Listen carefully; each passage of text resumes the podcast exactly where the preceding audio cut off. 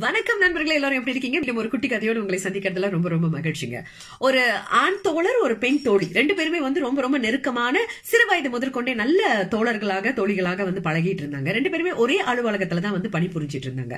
இவங்க ரெண்டு பேருமே ஒருமித்த கருத்து கொண்டவங்க. எப்படிப்பட்ட ஒருமித்த கருத்துனா இவர் யாரையெல்லாம் திட்டுறாரோ இவங்களும் அவங்களே திட்டுவாங்க. இவர் யார் கூட பேச விருப்பம் இல்லைன்றாரோ அவங்களும் அவங்க கூட பேச மாட்டாங்க. இவங்க இருவருக்குமே வாழ்த்து தெரியாது. அதாவது வாயால வீழ்த்த மட்டும்தான் அவங்களுக்கு தெரியும். யாரையுமே வந்து வாழ்த்த மாட்டாங்க குறை சொல்லிக்கிட்டே தான் இருப்பாங்க. எப்படின்னா அந்த அலுவலகத்தில் ஒரு நண்பர் வந்து வாகனம் வாங்கிட்டாரு. அந்த மகிழ்ச்சியை வந்து பலருக்கும் வந்து தெரிவிக்கிறாரு இனிப்பை வழங்கி. உடனே இவங்க வாழ்த்தாம மற்றவர்கள்லாம் வாழ்த்திக்கிட்டு இருக்காங்க இவங்க மட்டும் வாழ்த்தாம இவன் கார் வாங்கிட்டானா? இவனுக்கெல்லாம் எப்படிலாம் அமையுது? எப்படி கார் வாங்கினானோ எப்படி சம்பாரிச்சானோ யாருக்கு தெரியும்? ஆ? அப்படின்னுவாங்க. வாழ்த்துவதற்கு மனமில்லை. அடுத்த அதே அலுவலகத்துல ஒரு சகோதரி வந்து வீடு வாங்கிட்டாங்க. அந்த மகிழ்ச்சியை வந்து பலருக்கும் வந்து பகிர்ந்துக்கிட்டாங்க. என் வீட்டோட கிரக பிரவேசத்துக்கு வாங்க அப்படின்னு எல்லாரையும் வந்து வரவழைச்சாங்க. எல்லோருமே வாழ்த்துனாங்க மகிழ்ச்சியில வந்து இருந்தாங்க. ஆனா இந்த இரண்டு பேர் மட்டுமே வீடு வாங்கிருச்சா? இதுக்கெல்லாம் வீடு வாங்குற அளவுக்கு தகுதி இருக்கா? எப்படி வாங்கியிருக்கோம்? எப்படி காசு கிடைச்சிச்சு? இதால மட்டும் எப்படி முடியுது? நம்மளால முடியல.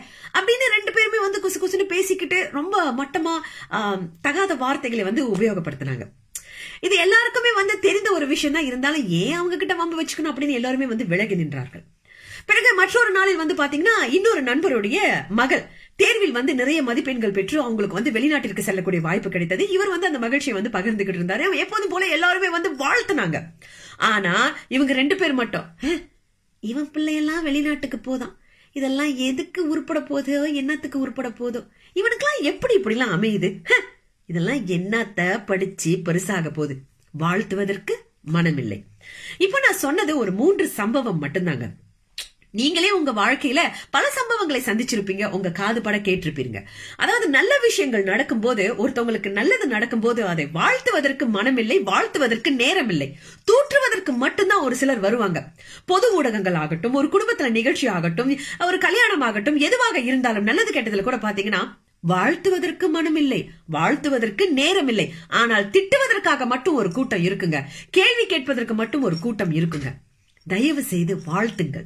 நீங்கள் வாழ்த்த வாழ்த்த நீங்களும் உயருவீர்கள் உயரமான இடத்திற்கு செல்வீர்கள் உங்களுடைய வாழ்க்கையும் உயரும்.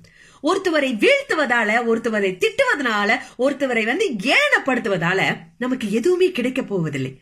வாழ்த்துவதன் வாயிலாக உங்கள் வாழ்க்கையும் வசந்தமாகுகின்றது. எனவே வாழ்த்துவதற்கு நிச்சயமாக மனம் இருக்கும் என்ற போக்கில் செல்லுங்கள். வாழ்த்துவதற்கு நேரம் இல்லைன்னு சொல்லாதீங்க. வாழ்த்துங்கள்.